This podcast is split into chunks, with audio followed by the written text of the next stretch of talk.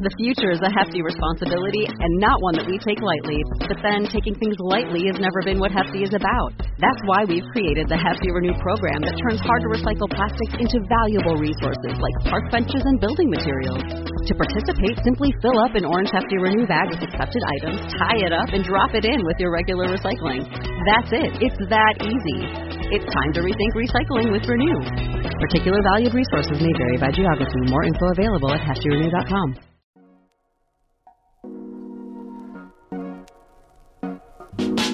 It's Wednesday, November 30th, 2022. I'm Jackson Bird. Today, a dive into the design behind Spotify Wrapped and some of the new features this year, including the Myers Briggsification of your personal listening data. Plus, the baguette was just granted UNESCO World Heritage status. Here's some cool stuff for your ride home. If you opened Spotify today, or have been on social media, or are a part of any group chats, you'll know that Spotify Wrapped dropped today. Spotify Wrapped is the annual data dump that lets users know which songs, artists, and genres they listen to the most over the past year.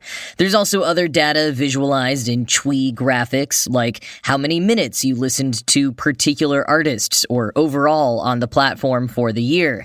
And each year brings slightly different analyses. Like this year, they said which hyper specific moods or genres you listen to each time of the day. So mine reported that I start the mornings with cozy, easygoing mellow, and that I later seize the day with chill, angst mellow. I guess I'm just a really mellow guy. Spotify knows what they're doing with Spotify Wrapped. Most of us can't resist getting a personalized report about our behavior. It's fun to show off that you were in the top 0.5% of listeners for a particular artist. Or maybe your Spotify Wrapped was somehow completely embarrassing or slightly inaccurate, thanks to that one week that you listened to Kate Bush's Running Up That Hill nonstop. In my case, all five of my top songs of the year were from this past April when I didn't stop listening to a sad boy folk rock playlist I put together after watching Our Flag Means Death. Whether you agree with the results, want to make fun of them, or want to show off your superior music taste, it's tough to resist sharing them.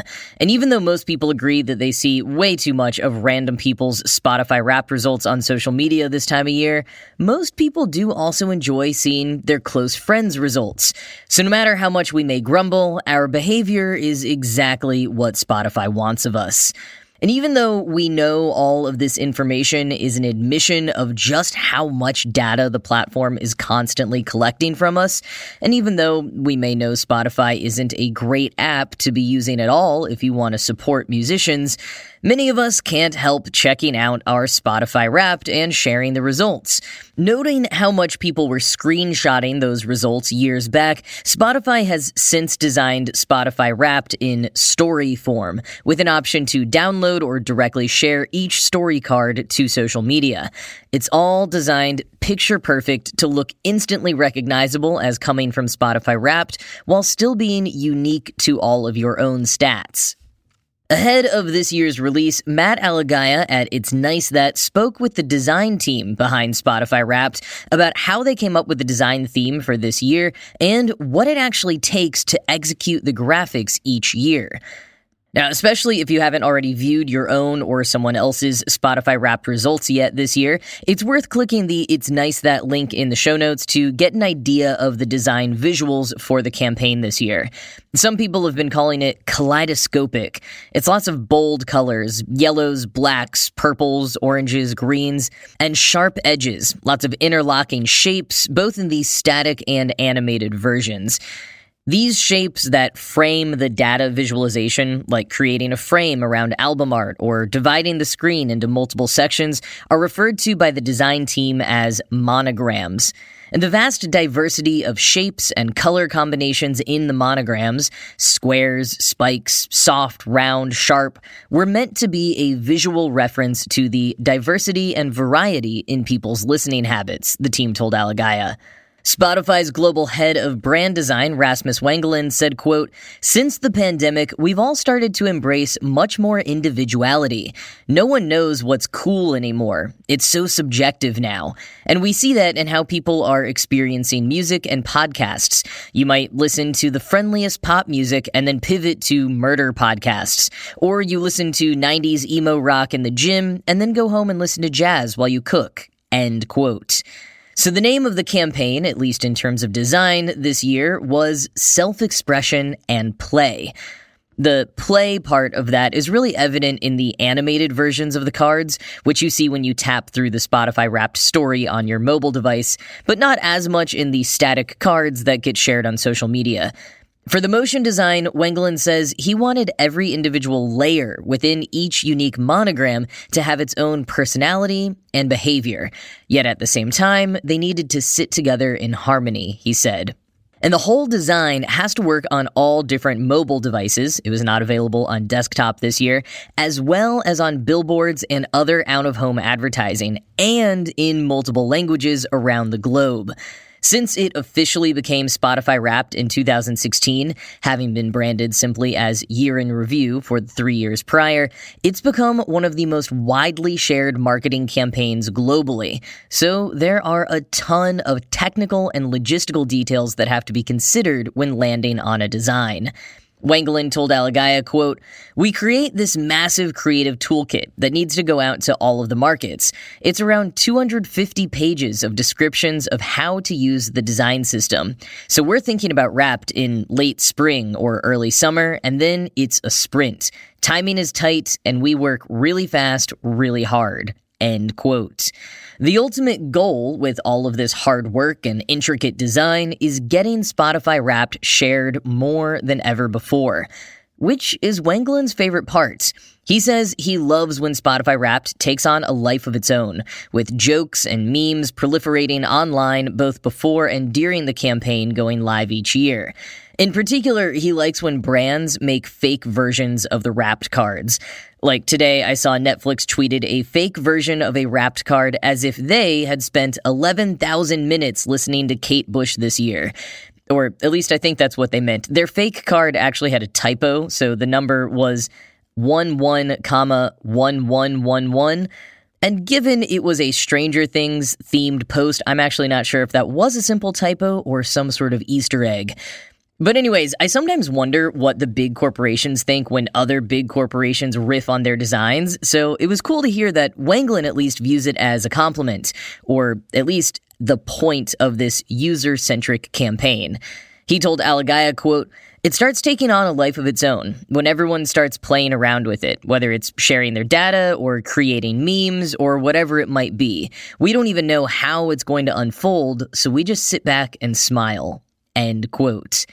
And in addition to the killer design from Wengelin's team, Spotify Wrapped this year also added in a new feature music personalities.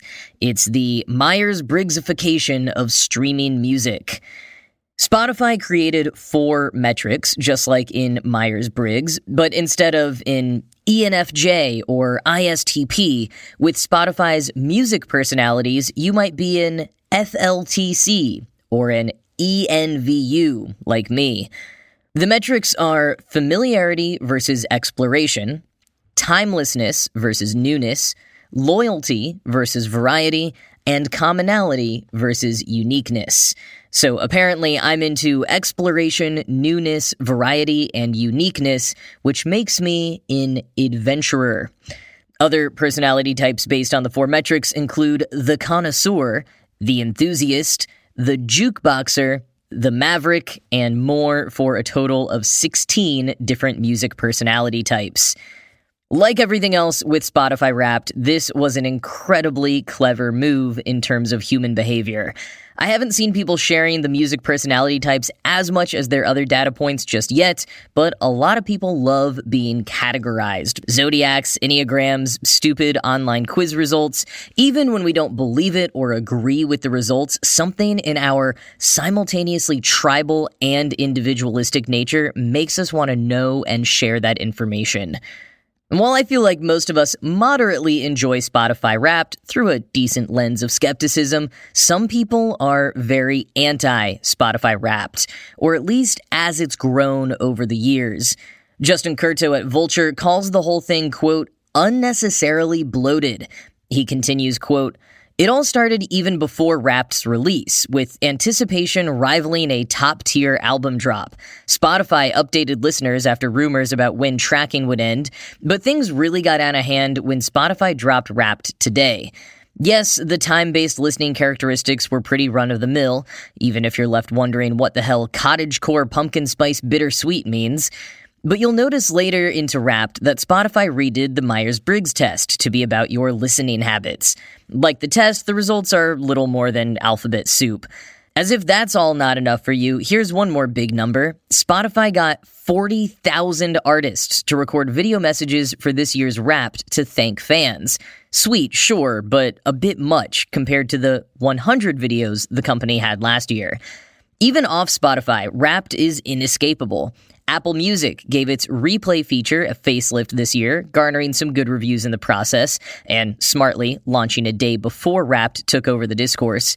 So did YouTube Music. Bet you didn't even know YouTube Music had a wrap up, with a campaign that even features its own versions of Spotify's listening personalities. Those competing forces will only make Spotify go bigger and sillier next year, locking us into some sort of wrapped arms race till the end of time. End quote. Decent points, especially about how competition from other music streaming platforms could affect things down the line. For now, Spotify remains the most popular music streaming platform in the world, which means they have substantially more data to play with and visualize than the other platforms. Which is important because, as personalized as most of Spotify Wrapped is, it's not all about each of our own listening habits. It's also the time of year in which Spotify announces the most streamed artists and songs overall which this year, for the third year in a row, was Bad Bunny for Artist, and then Harry Styles' As It Was was the most streamed song of 2022. You can also see breakdowns by genre, country, and more on Spotify itself. And for now, at least, being the number one most streamed artist on Spotify really means something. And hey, by the way, if Cool Stuff Ride Home was in your top podcasts on Spotify Wrapped or any other platform this year, let me know. It's always very cool seeing those things this time of year.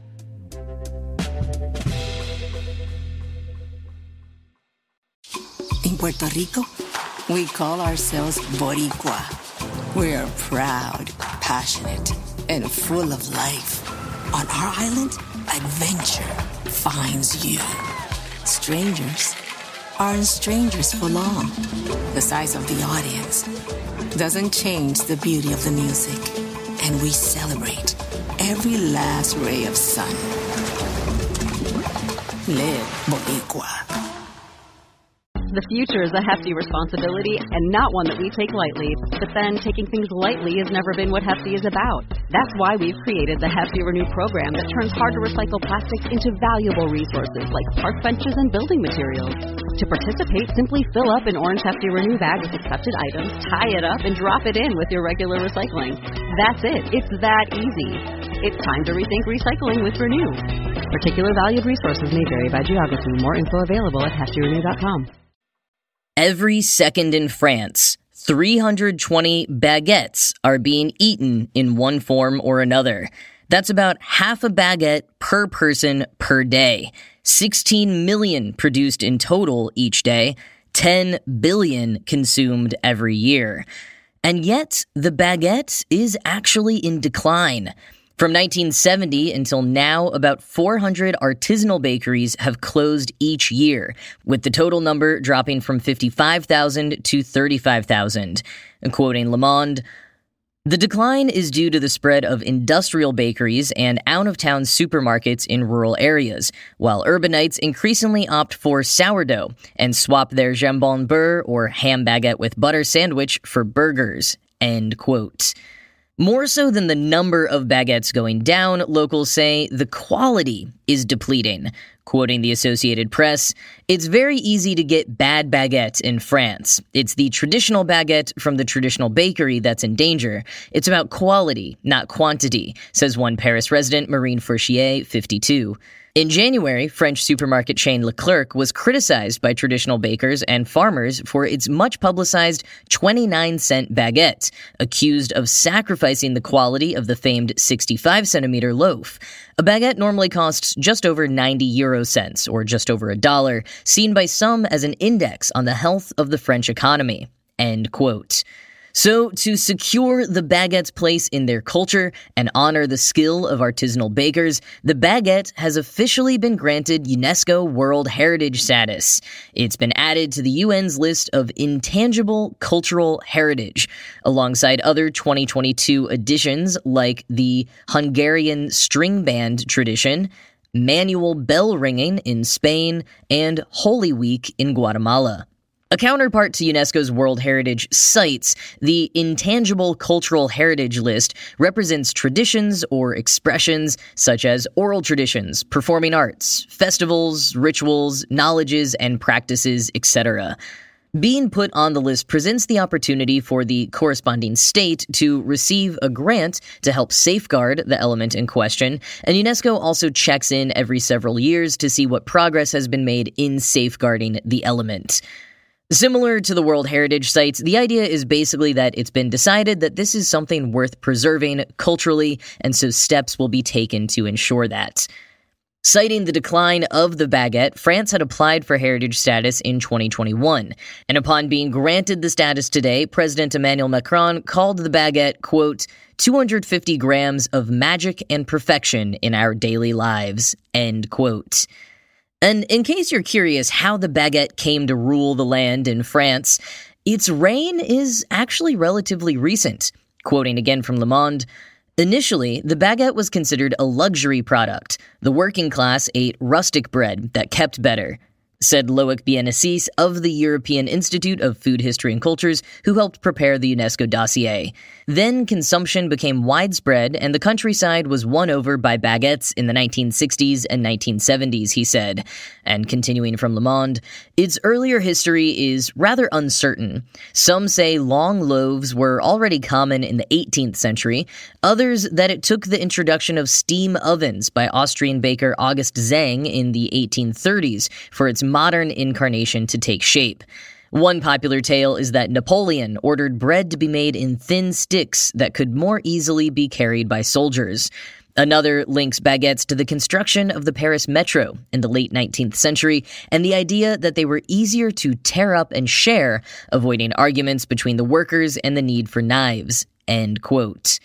However, it was first invented and popularized, the baguette really became popular in the 1920s, when, as the Associated Press recounts, a French law was instituted that prevented bakers from working before 4 a.m. With a long, thin shape, the baguette was able to be cooked quite quickly, so it was the only bread that bakers were able to cook between 4 a.m. and breakfast time. It was also around then that the baguette got its official name, based on another law which specified its minimum weight and length 80 grams and 40 centimeters, or about 3 ounces and about 16 inches. And by the way, in case you're curious, I'll put a link to the full list of intangible cultural heritage elements in the show notes. It's pretty fun to scroll through and see what's on there. Each element also has an accompanying article and video so you can learn more about it. There are not, however, any listings from the United States, or the United Kingdom for that matter. Perhaps because our histories have often involved erasing other people's heritages, or we just haven't gotten around to campaigning for things like double cheeseburgers and gridiron football to be added to the list.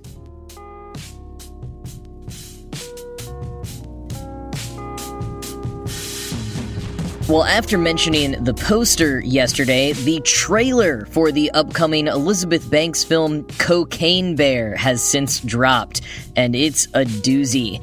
It's definitely a comedy, but a gory one. The trailer is jam packed with F bombs and dismemberment. Link in the show notes if you want to check it out yourself. Just uh, make sure you put headphones on if you're at work or around children. But that is it from me for today. This show was produced by Ride Home Media. I'm Jackson Bird, and I'll talk to you again tomorrow.